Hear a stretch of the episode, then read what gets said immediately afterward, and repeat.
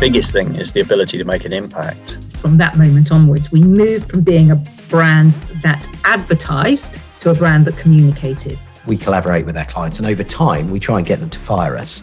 You must have to have really difficult conversations. I want to see no office wall. I want to see everything covered in ideas. There's so much data available that you can kind of get dazzled by it. And I have. What the hell are you doing? Hello, my name's Katie Sando, and welcome to the Marketing Forum podcast, where we learn about the professional world of brilliant marketers, communicators, and creatives. Alex Murphy is head of marketing for the Admiral Group, and in this episode, he joins me to chat through all things marketing and insurance. Don't let that put you off, though, it is actually mainly about marketing. From how he's built and structured the team at Admiral to developing campaigns, Alex is an incredible marketer. I learned so much just from talking with him, and I really hope you enjoy our conversation as much as I did. So I think it's really useful. So you are head of marketing for Admiral Group, and I think it'd be great just to get a bit of an understanding of what your kind of day to day looks like. Well, my day to day changes day to day, so it is it is quite dramatically different from each day. So uh, this morning, might, we might be talking about a loyalty program. Yesterday, we were talking about what we want to do with the website next and what technology we want to use. Uh, the day before, we were talking about plans around customer experience. It, it changes every single day. I doubt I've had two days the same. Uh, You've got quite so, a big team, haven't you? Yeah, so there's 45 of us, I believe. So it's quite a large department. It's the largest market department I've worked in. And so, so yeah, it's, and, and I suppose for South Wales as well, it's, it's quite large. Uh, but then Admiral's one of the biggest brands in South Wales as well. So, so you I can see the building, can't you? When you go into, whenever I go into Cardiff, I'm always like, it's the Admiral building. Yeah, it's a, it's a lovely building. It's a nice place to work as well, actually, in terms of the, obviously the place. Admiral's a good place to work, but the building is a nice building to work in. Not that I know, I've been there three times in the last 18 months, but yeah. You hear it's nice. Um, tell me how that team's structured then. So that's structured, so within that, presumably you've got marketing, you've got advertising as well? Yeah, so there's five teams. And and they when I start I started there four years ago. And when I arrived, you know, great team, already very skilled people there, and, and a lot of those skilled people are still there. Uh, what I found was there were sort of overlaps by purpose. So two teams might be trying to do roughly the same thing. Right. Uh, a classic one that comes up time and time again. It came up when I worked in my previous role in, in Go Compare as well. Is the whole digital marketing, sort of e-commerce type roles versus brand and versus advertising. But the mm. weird thing is, you'll have people who will who will have a three million pound budget for advertising TV, but then you'll have the the digital marketing guys who can't scrape twenty grand together to do an experiment or a test, and so they don't move forward. So one of the first things I did was merge certain teams by their purpose. So growth, for example, is the advertising team, although they advertise a lot to existing customers. Then so you've got a brand team, an advertising team, an ECRM team, it's all about communicating with existing customers We've got an optimization team, and they uh, they do as you'd expect. They optimize, although every channel optimizes itself. They they look at dashboards, they look at performance and data. They also are responsible for all the A/B testing that we do, and then we have sort of a partnerships and product team. So within Admiral, we're very famous for motor insurance and more increasingly so for home insurance, but we also sell pet insurance, travel insurance and, and a bunch of other things. But though what's quite hard in the marketing department is to spare the time for some of those newer products and to mm. give them the air to to grow and focus to grow. And you often need more focus than the money behind them uh, and the money they make. So so the product team sort of supports them as a sort of almost consultancy in a way. And so does merging teams like that mean that you maybe your approach is more integrated within a problem? So your solution, so you said like growth so does that mean you've got the ability to do, um, you know, advertising but integrate digital as part of that? Yeah. So so the advertising team is your job is advertising, and within that we'll run PPC, TV, radio, whatever. Uh, even every, every, everyone says, "Oh, you shouldn't have any silos." Everyone works like their own little unit, right? You know, the ECRM team are their own little family, and mm. got a shared WhatsApp, and you know, and that's nice. That's a that's a little group of six people within the 40 odd, you know? And that's good. That's not a bad thing.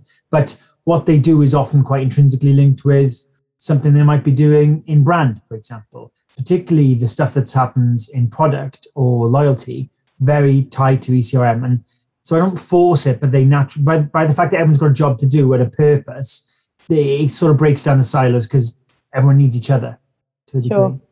Yeah, it makes a lot of sense doing it that way. Um, I, I saw somewhere actually uh, that you'd mentioned um, sort of embedding creative as well. Um, Yes. Is that is that something that you've proactively sought to do at Admiral? No, so I'm, I was very fortunate when I arrived that uh, within the brand team we have the studio, and the studio is a few designers and a few developers. So we have lots of developers. We have a very large IT department in Admiral, but these are distinct. They are marketing developers, and they work on building pages. They'll work on building content for SEO purposes and also just for um, customer engagement purposes. So uh, yeah, so that studio existed when I arrived. Like I said, there was a lot of. I was very lucky to to take on a, a very uh, talented department. So uh, yeah, the, we have designers. We have even different types of designers. We have a few UX people. We have straightforward designers. We have talented video and 3D designers. So it sounds like loads, but it's about six people in design and about five or six people in in dev. It's not you know tons of people, but we're lucky to have it. Makes us quite agile. There's a really interesting article in McKinsey quite a while ago now, like definitely not this year, definitely last year. And they were talking about how um, businesses should use creatives more to solve general business problems. Because the whole Yeah. point of a creative approach is that, you know, you might not be, you might not specialize in, I don't know, this particular issue. But if you're able to come in with a creative approach, you're more likely to have a problem solving mindset. I couldn't agree more. So I I did. So people bash about the term design thinking a lot, and I've mm. said it myself. And I'm going, actually, I've never been trained in design thinking. And also, everyone because you're a marketer, everyone thinks you're just this amazingly creative person. And you're going to just throw ideas out. I can't. Actually, I'm, I'm really I'm not that great. Just going, oh, what about this? And what about this? And what about this? I work with people who are absolutely like that, but I'm I'm a bit more process led in the way I think about things. So last year I did a course with INSEAD and it, I taught I got taught over a few months design thinking properly, properly, properly. And uh, I've got this on my desk, which is workshop tactics, you know, and it's just like a little thing. And and I I'm not sponsored by the way, um, but but it's it's it's just because there's so many cool little tricks Yeah. that that we need because we get into this rigid thinking. Whereas designers who even from once they decide they want to be in art or whatever, so design or, or product design or whatever, they very much think in that way naturally. For suits, it's quite hard. Mm. You know, yeah, you think very linearly, whereas they quite easily can go ba ba ba ba ba. And what about this? Okay, take that idea and rip it up and do this. So I think we need to train ourselves into doing that. But it's fun when you do it. It's Mm. hard. It's really hard. Uh, but once you break yourself a little bit, it, it's fascinating and, and really fun. I'm doing a design thinking course next year. I was supposed to do it this year, but it's with the Inst- European Institute of Design, so it's in Barcelona. Um, So I've had to delay it for two years. But I'm dead excited because I'm the same Ah, as you. so good. like it's one of those things where so it's design thinking for business transformation. So it's exactly Yeah. that sweet spot of how do we think mm. in this. But I'm the same as you, like no formal experience of design thinking at all, but you just hear about it a lot, don't you? Yeah, and I'm working with our product team. So we have a, a uh, product team for each, each product, and I'm teaching them design thinking now. And it's so fun teaching it as well. And I, I'm obviously I'm nowhere near the quality of the professors that I was taught by, but it, just going, okay, forget all that. And I'll go, what's your best idea? Give us all your best ideas. And everyone trots out the same ideas. And I go, right, you can't use any of those. Go again. And they go, what? I'm not allowed to use any of those. And and just really breaking people and going, no, you can't do that okay, take that. Now, what if it was made of cardboard? You know, and and, and Yeah. just stuff. And what is the worst? What is the stupidest thing you could do right now? Okay, what does that look like? And I, I find that fascinating, but that's relatively new to us, to outside of the design team. Mm, But it is fascinating. I'm sure you'll enjoy the course. I know, I can't we'll wait. Chat about it because uh, I, I I really liked it, and I like teaching the team. I'm, we're, we're going through our stages, you know, the the, the different stages, of problem statement onwards, and uh, but I'm halfway through the course, and we, we need to do more of it. you're So going to end up being to- like a, a, a professional trainer now. I know I could. I'd love to do that. My mum always wanted me to be a teacher, so maybe I should. And then you will be sponsored and you'll be product placing. yeah, yeah, exactly. Everyone should buy this. So one of the things um, that you I saw that you said was that um, you started out as a digital marketer, and that then um, and you know I, think you smaller organisations, maybe SME, but you said that when you started working, obviously for like a household name, a household brand, that that required quite a mindset shift for you. And I'm really interested to understand like what you meant by that.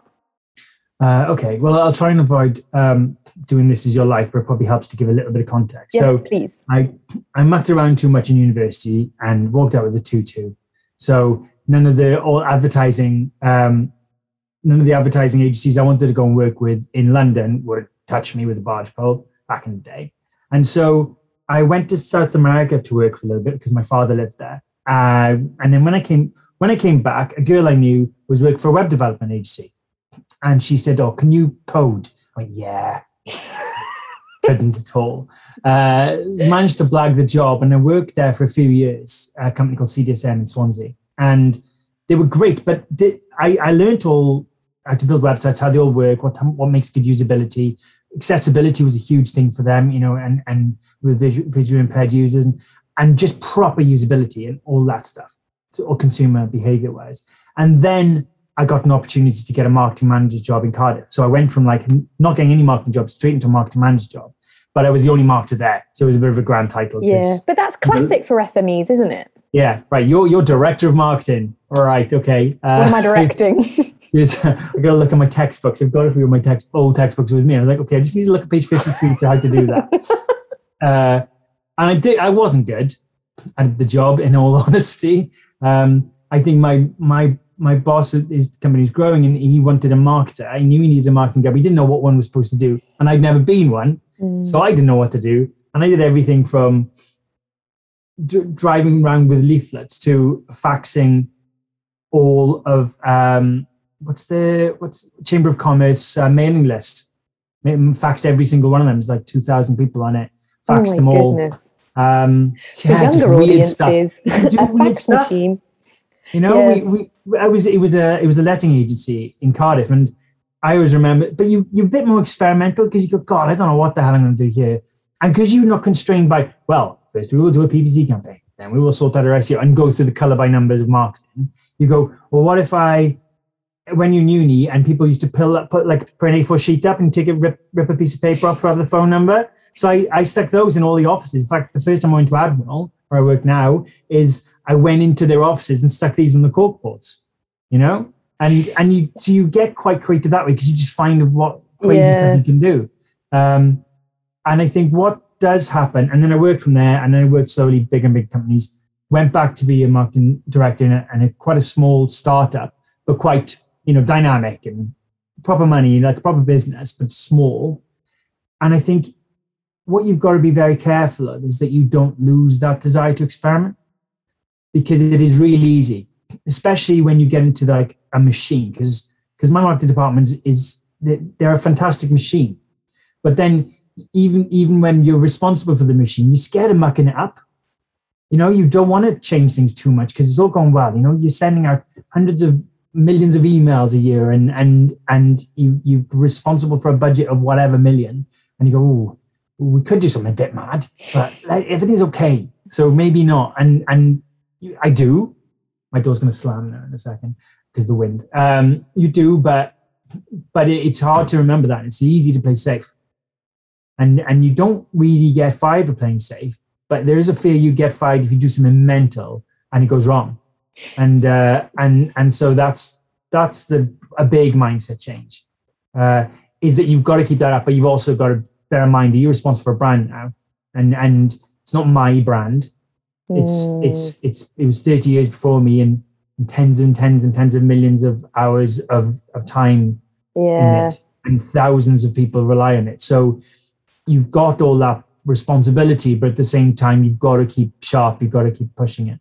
Oh, it's so interesting because obviously I wanted to talk to you a bit about like the difference then in your experience of having done that, you know, SME, what skills you build as an SME marketer, but then you know contrast that with then much more corporate experience Mm. and brand is such an interesting one in that because like you say you're you're almost a guardian for it in a big corporate whereas in an SME because you tend to be quite close to the brand Yeah. you can seriously influence um, and control it when you're when you're a small brand, you know what you're about generally because you, you know maybe everyone in the company, and you.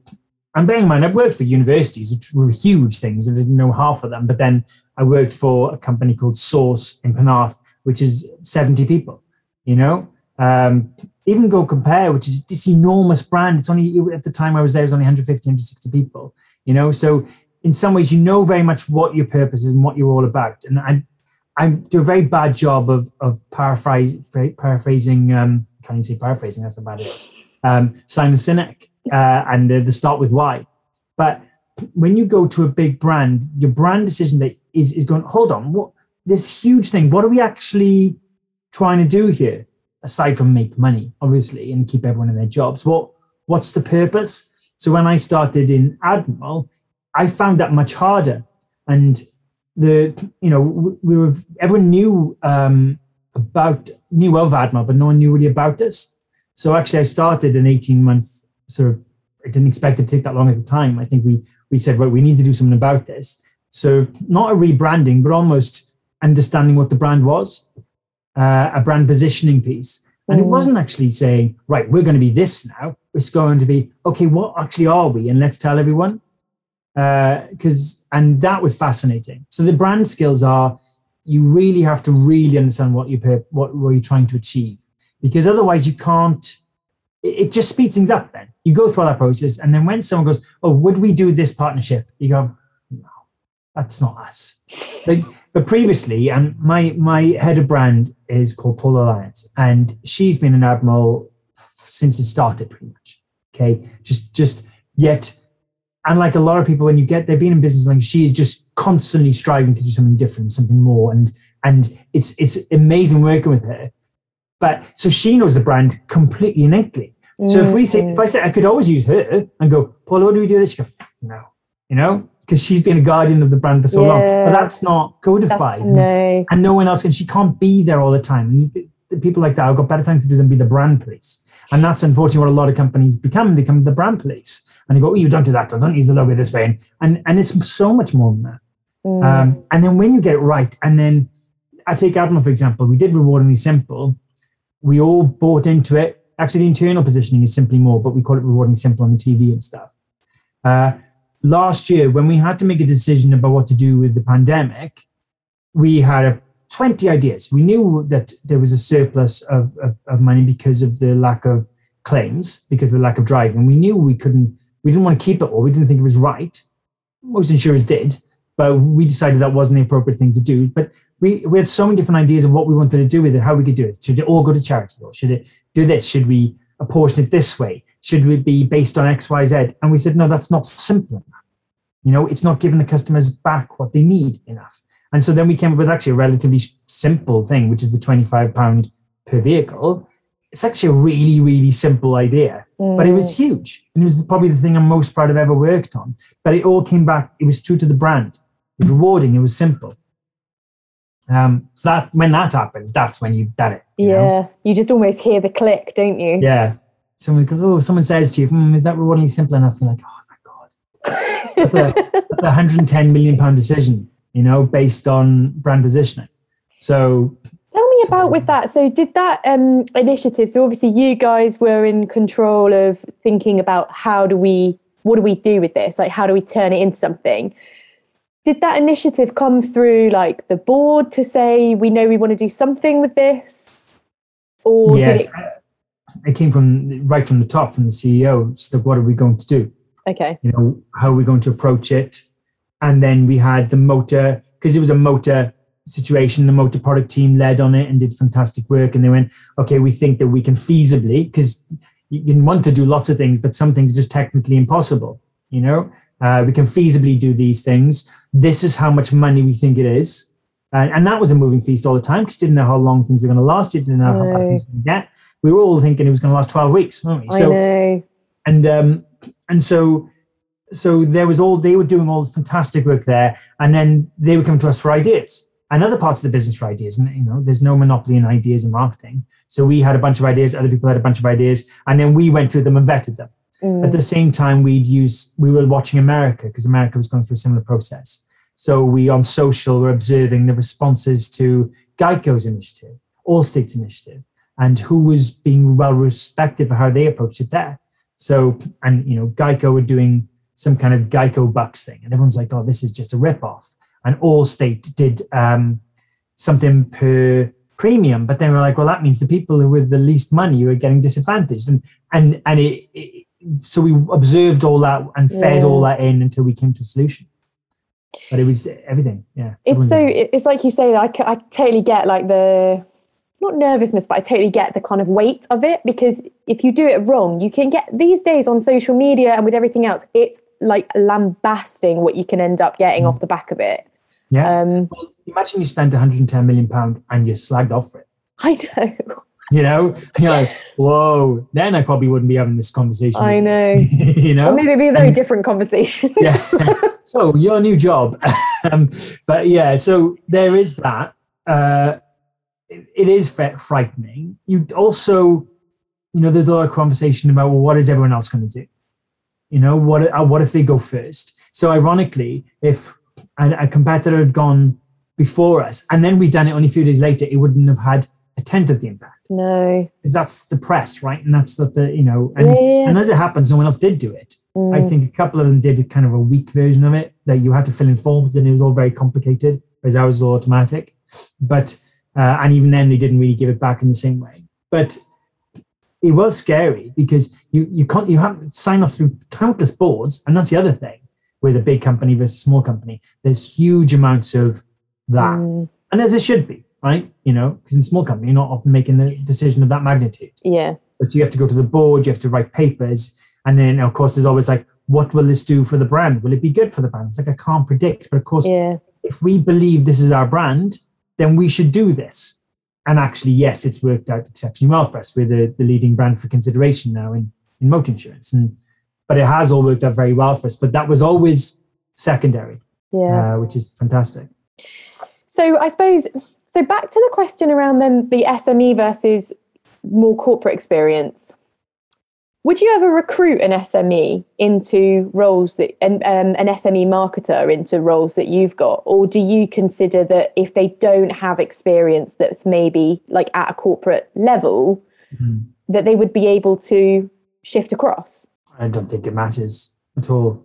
Uh, if anything, both both have different advantages. Yeah. SMEs are people. When you know, I'm speaking from experience and from the people I know, you've got to wear about twenty hats. You know, even even even when I worked in Mint, my my entire digital marketing team, website, PPC, SEO, everything was six people. Yeah. And one that one of those was was was a lady who ran our live chat. And one of the guys was the one who built the website. So it was really all digital marketing was run between me and one other guy. Um, so if you take those skills forward and and, and you make you you're good at it, right? So so that means that when you land in in um, a big corporate and you've got one job to do, there is a risk they get bored yeah. that is always a risk. Uh, but it, you've got you're really well equipped, incredibly well equipped. Now, you know, I, I, will, I was I was a marketing director in, in a company, and, and I was the, I was like one of two or three marketers total. Yeah. You know, and so you have to wear all that. You have to understand all of the channels. It also makes them really flexible, but also means they empathize. Mm, So if you've only been an email person your whole life, it's very hard for you to empathize with the challenges of a display marketing person or um, PPC to a degree. You know, because you, you- the dynamics of ECRM uh, email are so different from the dynamics of PPC. PPC is, is, is auctions and trading. It's a completely Yeah. different skill set from creative and um, targeting. I mean, there's Mm. still targeting, but you know what I mean? It's just totally different things. If you've done both, you go, okay, well, I can apply this here and this here. And actually, we could both do this together.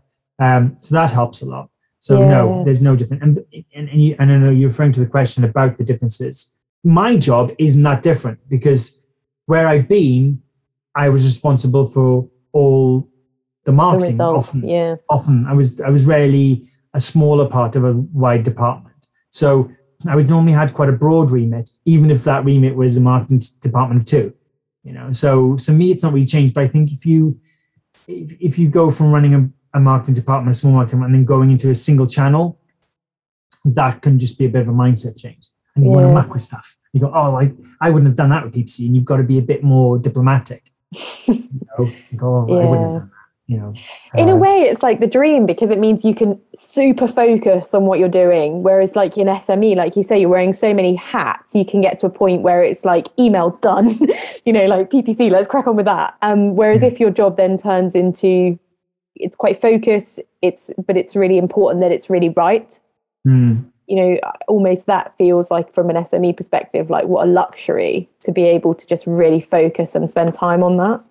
Um Yeah, although I, I was, I only this morning I was writing and we were on my team, and we are going to deliver a workshop for a bunch of SMEs ourselves, and we were saying actually, if I think back to what I need to do is focus, because you speak to SMEs and they go, oh well, can you tell me all about social media? How does social media work? How can I use social media? You're like, what, what why, why, what do, what do you want to use? i know like know? what's the point if you don't how like, do I how do I sell on Twitter? I'm like, well, what what are you selling on Twitter for? What, you know, and maybe that's right. Maybe that's absolutely right for their brand, but it's and and one of the things I say is focus. Focus is so important. Yeah. And I was terrible for it because I'm like a kid in a sweet shop. I've got no attention span whatsoever. So I'm like, oh, Instagram's come out. I'll do that. Oh, social, and it helped me with digital marketing because no one else knew about it when I started. That's I am. No one else knew about digital marketing when I started, and I happened to have a bit of an advantage for web developers before that, so I got it. Um, but I remember I was playing with social media because no one else really knew about it, and that was fine then because I almost had to do it in my spare time. Where it goes wrong is when someone joined a job and they try and do everything. Mm, you know and that, that that that many hats thing and i was guilty of it certainly particularly in my first couple of marketing jobs where i was going to go oh, and i've got to do this and i've got to do this and i've got to do this and go hold on let's just do three things really well. Yeah. You know because you can't be re- with this it can't be one thing well you're going to have multiple things to do but just what are your top three things to do just really really well because that's the stuff your boss is going to care about Yeah. um, but the temptation to go, oh, and look, I've started a Twitter account, but now I don't have time to tweet because I'm I've got to also manage my emails. Like, just leave the Twitter account. Yeah. you know. It's um sometimes you get a brief that's around like, oh, we need we want to do more marketing. And actually what you often end up with is suggesting they do less marketing, um, but much better and actually stuff that resonates with the audience. But it's so easy, isn't it? Like you say, when there's channels that are popping up all the time, and it's so easy for people to think like, oh, now I need to be on TikTok. And you just think like, well, uh, hang about. Like, don't you think you need to just check back to see if your audience is even on it? Um, Yeah. But I agree completely. anyway, that's the fun and games of it all. Um, The only the only final thing on the TikTok stuff is actually, you know, we didn't jump on it when it was out, but we, you know, we're on TV, and and once you're sub twenty five, you just don't watch TV, right? And and and we've got and we've got a huge audience that is sub twenty five, and brand is so important when people are making decisions. Less so when you when you're younger, but still very very important. That like we we can't put our brand in front of those people. But if you just go, hello, fellow kids, and jump on on on, on TikTok, then that's not going to work either. So you have to find an organic way that really works. And so it, it, it only happened once we had a good thing to say on there, or good stuff to do on there, or a good partner to work on there. And that's only when we did it. We didn't just try and get onto it TikTok because No, because it's got to be content appropriate, hasn't it? It's like you know, if it's if it's video based and it's about car insurance, then you don't want to be there like, oh, watch this banging crash. You know, it's Yeah. like yeah, I- well, I a couple totally- of brands have done stupid stuff like that and and and barely survived it. You know, so and rightly they shouldn't. No. So yeah, it, it, it'll happen organically. You got to keep an aware of what's happening. Yeah, Work with agencies and partners and all those things if you can. Keep just, but most of it, if you just follow Marketing Week and and and and Search Engine Land and all those different sites, and and they'll tell you what's the new big thing, but they'll also be very pragmatic about it yeah. because they're all jaded marketers as well. So so they're they'll go, oh, what's this new rubbish? Um, but yeah. Oh, brilliant. Um, I really wanted to ask you as well about your kind of approach to marketing in general, because um, you said before that you don't necessarily have a particular interest in insurance and that you pride yourself in your ignorance of insurance. And I love that so much. And I have been thinking about it since. But so explain what you mean by that and why you're so proud of your ignorance. The biggest thing you can so so some of the big skills biggest skill set you can have in marketing, I think, is empathy. Empathy for your colleagues, empathy for the people that you within the business, absolutely, because they just don't get marketing, but I don't get pricing. honest, right? So um, so empathy for their challenges, but primarily, of course, is empathy for the customer.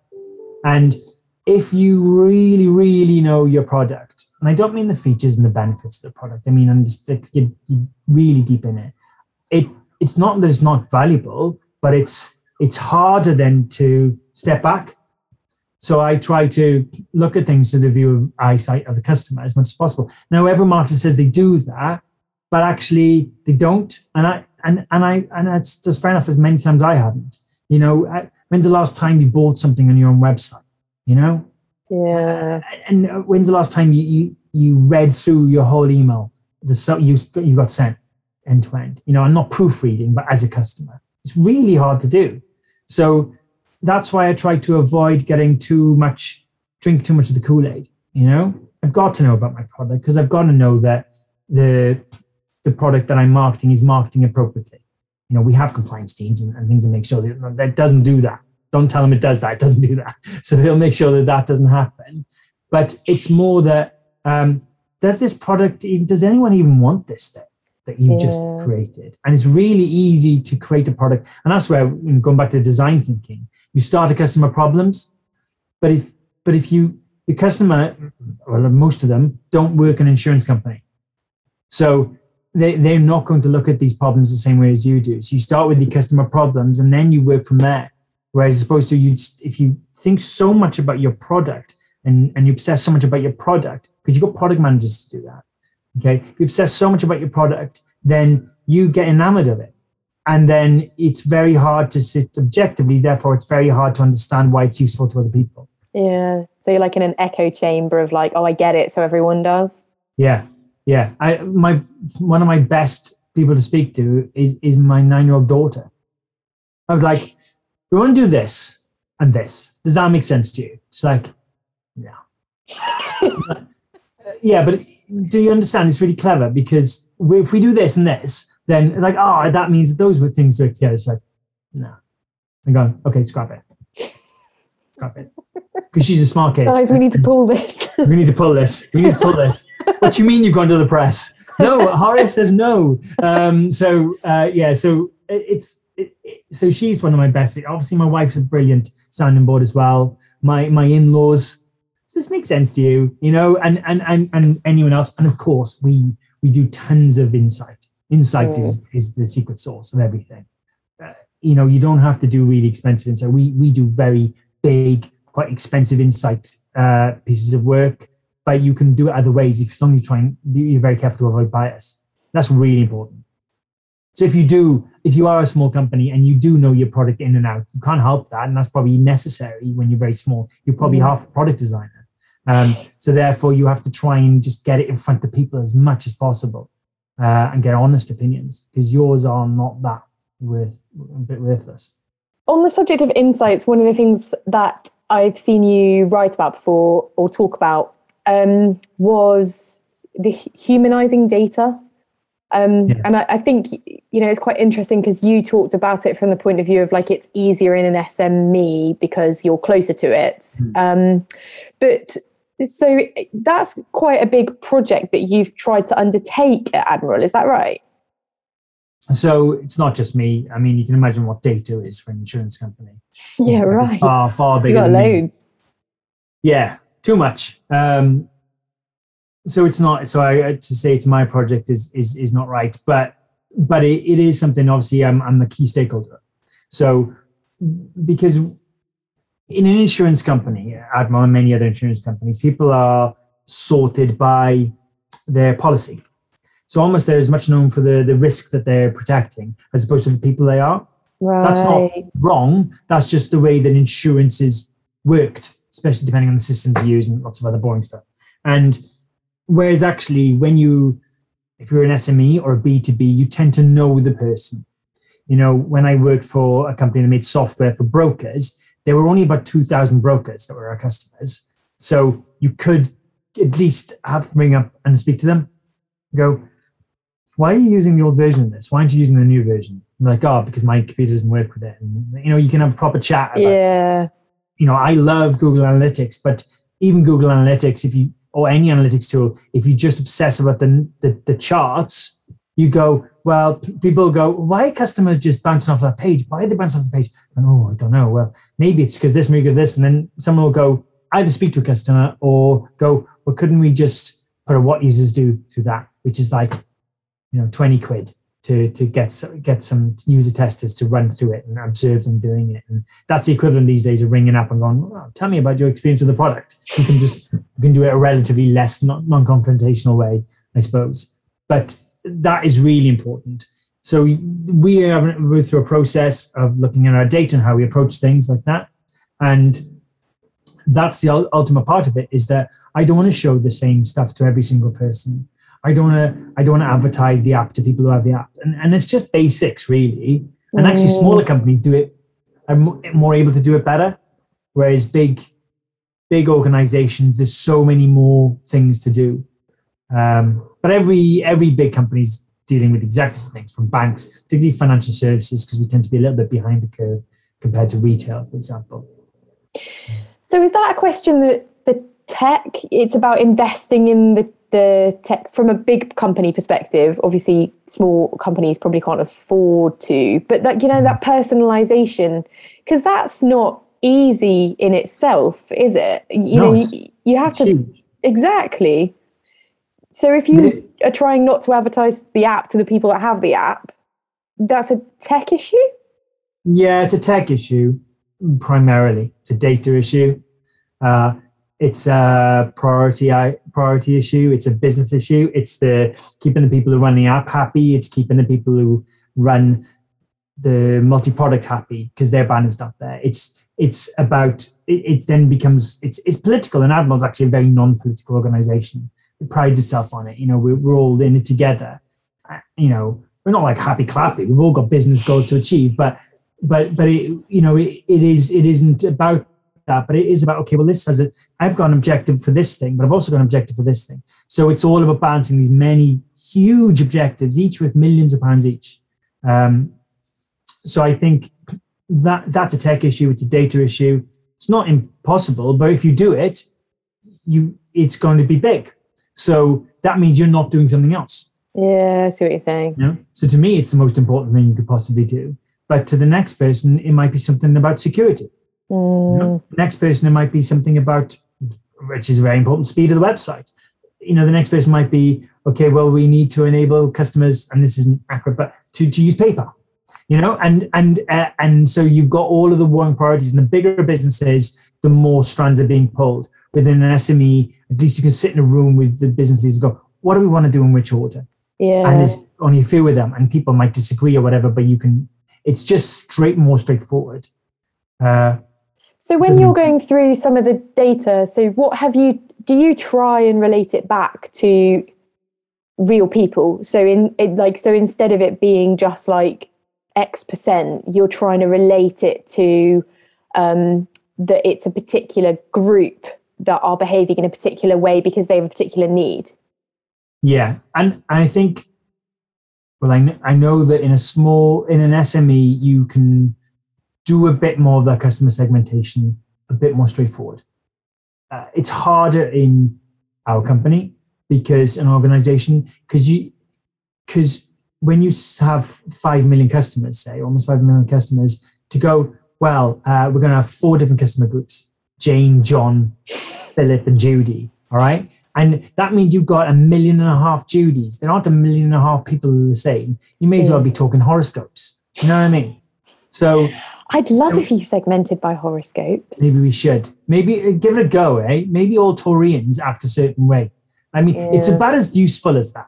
Um, now, it doesn't mean you don't go, okay, these are people who prefer to interact uh, online. These are people who prefer to phone up. These are people who um, will always shop around. These are people who don't really like to shop around, but they feel like they should. You know, so you can do that. You can start to to go through those segments and follow those behaviors, and we do a lot of that. Uh, but there's always more to be done. Loads more. to be Sure.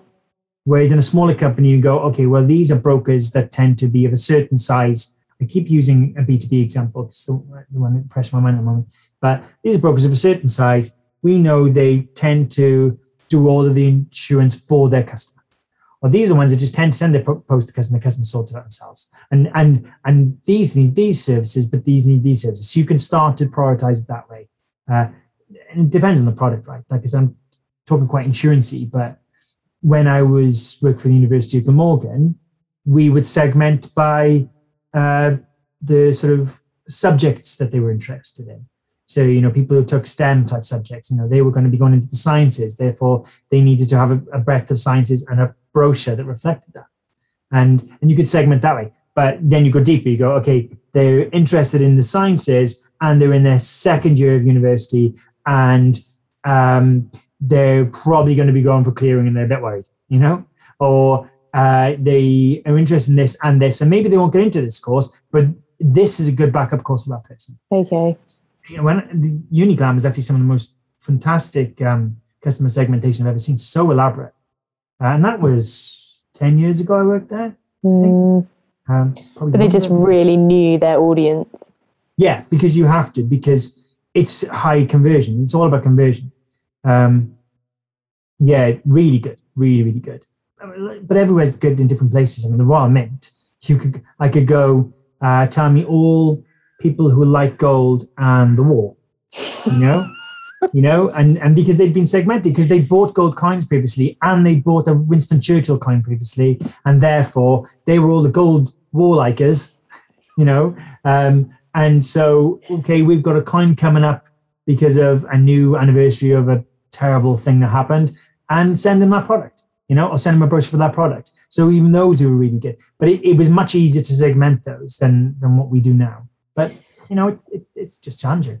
And then, so in the same way, when you're trying to um, attract a new audience, so um, you know, in that example that you just used with the Royal Mint, um, you know, obviously that's where you're trying to then resell to an existing customer base. So when you're then, so whether or not it's how you do it at Admiral now or from previous times, so when you're then trying to find uh, a- new audience, are you looking at um, needs, behaviors, and then thinking like, so we need to reach them in X, Y, Z way. Yeah. So, I mean, it's it's sort of the. Forgive me if I go a bit like basic, but I suppose it's the the upper funnel stuff, isn't it? It's it's we'll fish where the fish are. So, really, at, at that point, say your product, they don't even know about your product. So you go the awareness route, and you go, okay, well, you want awareness now. You haven't got a budget to go smack a TV ad on.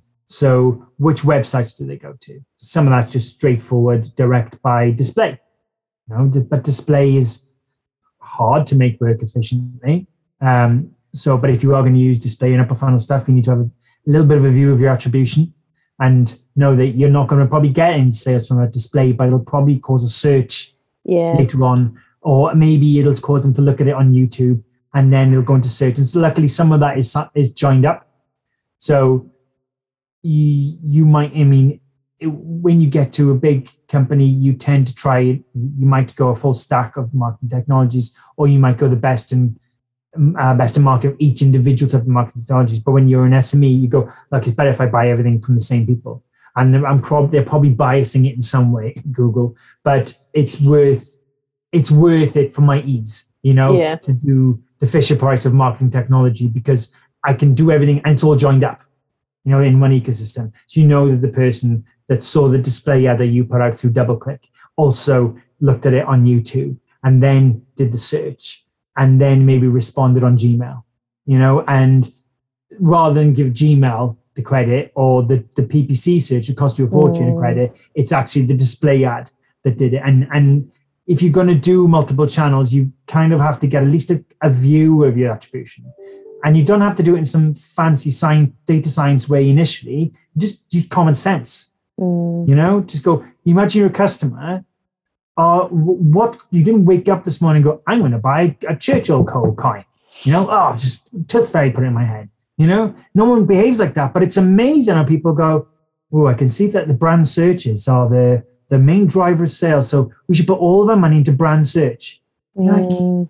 I've had that serious conversation, not not where I am now. I've had that conversation in a company years ago, and I was looking at their budget, going, "You put all your money into brand search." And they're going, "Yeah, but we find that we're not spending it all, so it's really efficient." I'm like, "No, you're not spending it all because no one cares less about our brand because you didn't let them know about it anywhere else. So no one's searching for it, you know." But it's quite hard to to I know. fall into these traps, these self fulfilling prophecies, and then you become very efficient and very small. I think it's a classic case where people are seeing a result and assuming it's the cause. Yeah, correlation, causation. Yeah, and um, I don't know. I've had conversations with people before where they're like, "We don't want to do any marketing if it's not directly measurable," and I'm like, "You're you're limiting yourself pretty severely, um, and you probably won't get a result." You can you can get results. I mean, I'm I was one of those people, especially because I was a digital marketer, I was one of those guys that, you know, I, even when I even when I went to Go Compare, I was still an e-commerce digital marketing guy, and I was like, why you spend all that money on TV? Give it to me. Give it to me on PPC. And, we can make it uh, happen. I'll make it happen. Don't worry about it. It- You know, it wasn't even that long ago, I'm ashamed to say, you know, in the grand scheme of things. Do we need to spend all that on TV? Do we need to do outdoor? Oh my God, outdoor? Even, who knows who's seen that, you know? And, um, and what you notice when they were off TV, say that they're saving money or they're trying to balance the books, or maybe they're just doing a test. You notice, particularly a huge brand like that, very high PPC, you know, spending tens of millions on PPC, tens of millions on TV. You notice very quickly when they stop doing that upper funnel stuff because suddenly it just gets harder Yeah. and harder to to really. Well, why aren't we getting the click through rate like we did? And uh, why aren't we getting as many brand searches? And therefore, our blended PPC costs have gone up, but I can't control it. And so my CPAs are becoming unpalatable, so I have to pull back. And before you know it, you circle in the drain. It's very, Mm. you know, it happens quickly. I've seen it happen in other companies. I've seen it happen in competitors anyway. And you can see, I can see what they're doing here. They're trying to save money because they took the top of funnel stuff. But being realistic, when you're a new company, you, can't spend money on TV, but you can get your brand up there. Mm. You know, there's lots of ways to get your brand up there without throwing money away, and uh, which which are obvious. You know, upper funnel stuff. It's awareness. It's you know, God, get out there. You know, go go. If you're a small company, just meet people. That's getting Mm. your brand out there. Uh, and and all partnerships are huge for that. Really valuable for that as well. I think the thing is with brand is um, I don't. I still come across people that don't really believe in brand, but Mm. um, but love things like KPMG, and you're like, yeah, you love them because they're a brand. Um, But um, if you invest in like a sales spike, that's fine, but it's gonna gonna taper pretty quickly. Whereas Mm. you know, brand investment's got longevity, hasn't it? It's like you you are building value. You just you might not be able to directly measure it right now. Yeah, if you, I mean, exactly as you speak now, it, it, as you're saying, it's Binet and Field's paper, the long and the short of it. That is the one that all media agencies love trotting at because they prove the value of investing over a long period of time, and they did. You know, they, I mean, it's Yeah. mathematical in there, and and you know, don't get me wrong. There's lots of ways you can challenge it, and they updated it and updated it, and they've always looked at it, and and actually, some of those channels like TV are reducing in their effectiveness and you've got to be aware of all these things. But what they basically showed that, and we and we started doing this, and this is one of my arguments in Admiral, is like I want to invest more on a positioning argument than a direct response thing, and that's what we did. But we did kind of a halfway house. But what you find is that, yeah, the first X amount that you spend is not going to be as effective as as a as a direct response. Bang, get it out or a discount. It's just not going to be right. No. Why did I do that? I could have just saved money on discount. But every time your discount ends, you go back on square one. hmm When you invest in a brand, you're maybe square two, uh, but it's not as effective in that moment as if you've done that big discount. But the next, but if you continue to do it, square Yeah. three, square four. But it, you've got to you've got to be measuring it You can't just go, well, it's okay. I'm, I'm not doing that because I'm investing in the brand. Uh, come and speak in three years' time, and we'll be at golden. You've got to you've got to do the other stuff as well. Yeah. Try and make it as efficient as possible. But but if you're not investing in the brand, you're just on a hamster wheel. Mm. And you're You know- hijacking yourself ultimately, aren't you? Like, where what do you stop? Where do you stop the discounting if that's what you start with? Yeah. Well, that's it. You just devalue your brand before you've even built it. And Yeah. It's a Sisyphean task. You know, you're just you're rolling a stone up the top of the hill, and then next time the oh, we can't do the discount anymore, or we're going to stop doing the discount, or well, let's okay, the roll stone rolls back down again. Yeah, yeah. You've got to start from scratch. Yeah. And and what happens is they do that, and that's why companies flip marketing directors every two or three years. Because they go, oh, but we haven't gone anywhere. It's like, well, the poor marketing directors won't give any money to invest in the brand. They go, well, yeah, I'm back where I was three years ago because we 'cause Yeah. you didn't invest in the brand because you didn't want to do anything that wasn't measurable. Now, new companies, startup environment. Yeah, when you when you're really tight on money, you do do the quick stuff, the response. You get your float, as it were. You know, start making some money, but it, it's got it's got a finite lid on it. So you Yeah. do that absolutely, and then that's why you need all the skills to be really efficient in your spend, and because you need to get your float, but you can't live off that, not forever. No, and therefore you need to attach it to something that's short term, like new product offer, not just Yeah. like hey, it's Friday, twenty percent off. Twenty percent off for Fridays, yeah, Love twenty percent off Fridays. yeah. No one buys for the rest of the week. I know. Yeah. yeah, great. Um, I what I'm really interested about with your particular, so with Admiral, is how much are people coming to you direct versus how much are people going through um, like the Go Compare style marketplaces? Well, I, I could go into too much detail because you can imagine some of it's a bit sensitive. But Yes, um, I didn't know if you'd even be prepared to answer the question. No, it's fine. It's it's. Um, I'd say generally, it's not. This isn't appropriate for our numbers, but I'd say sixty to seventy percent of the market shop.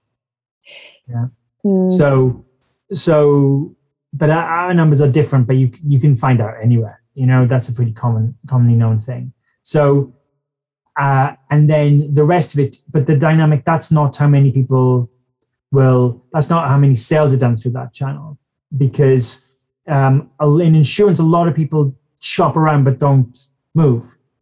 You know, Yeah, you'll know it. I'm a classic. You know, you go, oh, it's, I keep getting these emails from confused. Mm. I need to need to look at the price. I've gone on. Oh, it's about twenty quid more, but Yeah, I'm the exact. If, as long as you don't put me up too much, I Yeah. won't move. And if I have to then look back in five years' time and be like, oh, that's quite a significant increase, that's fine. I'll do that. But I don't want to move year on year.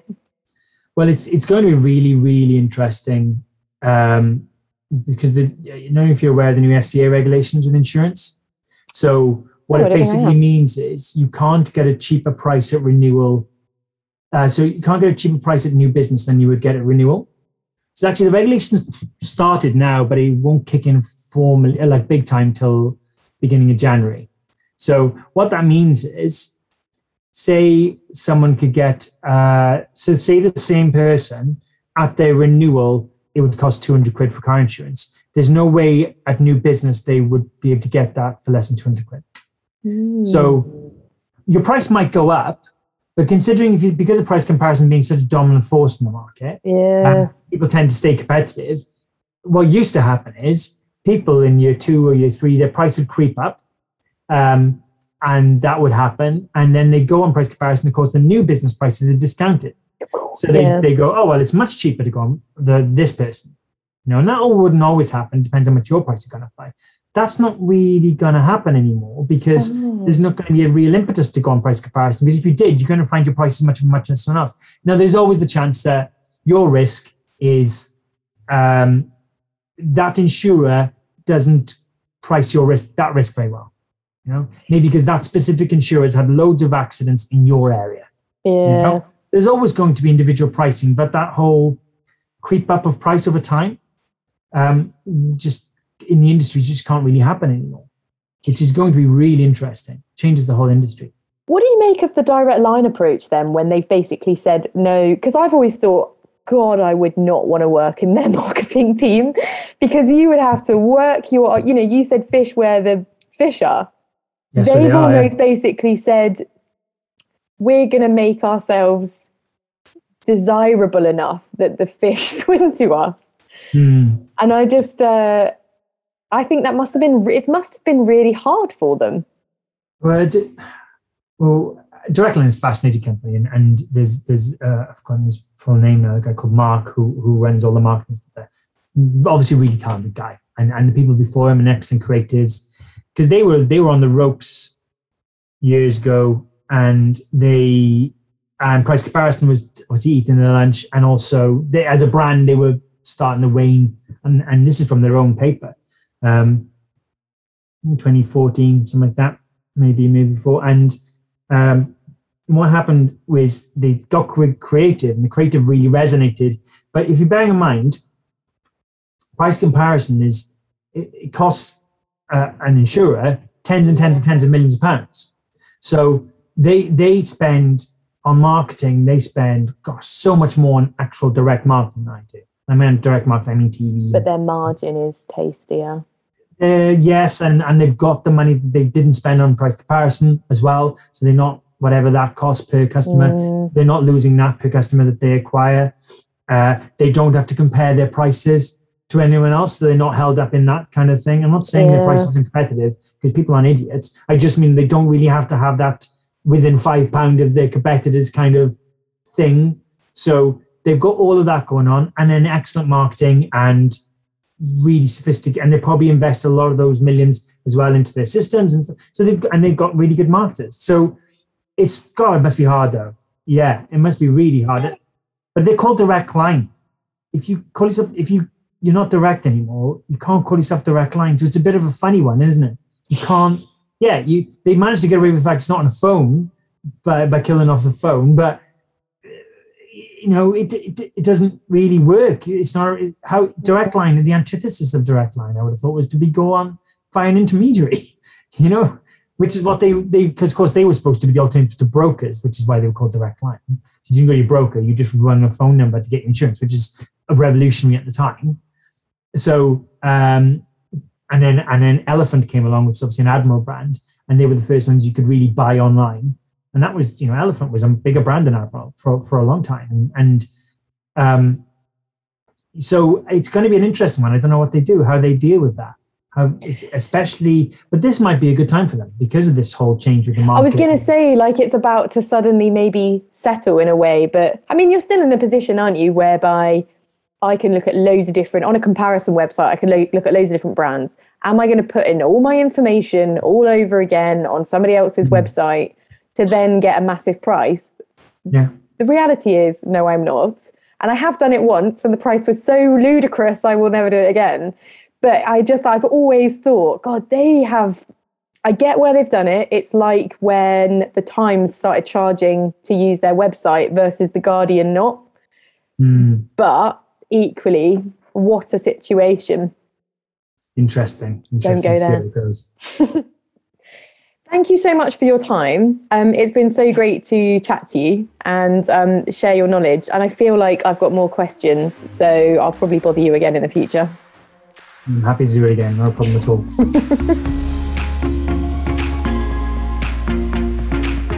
I hope you enjoyed that episode of the Marketing Forum podcast. If you are not already, please do like and subscribe. And you can follow us on social media or subscribe to our mailing list to find out more about episodes coming your way soon.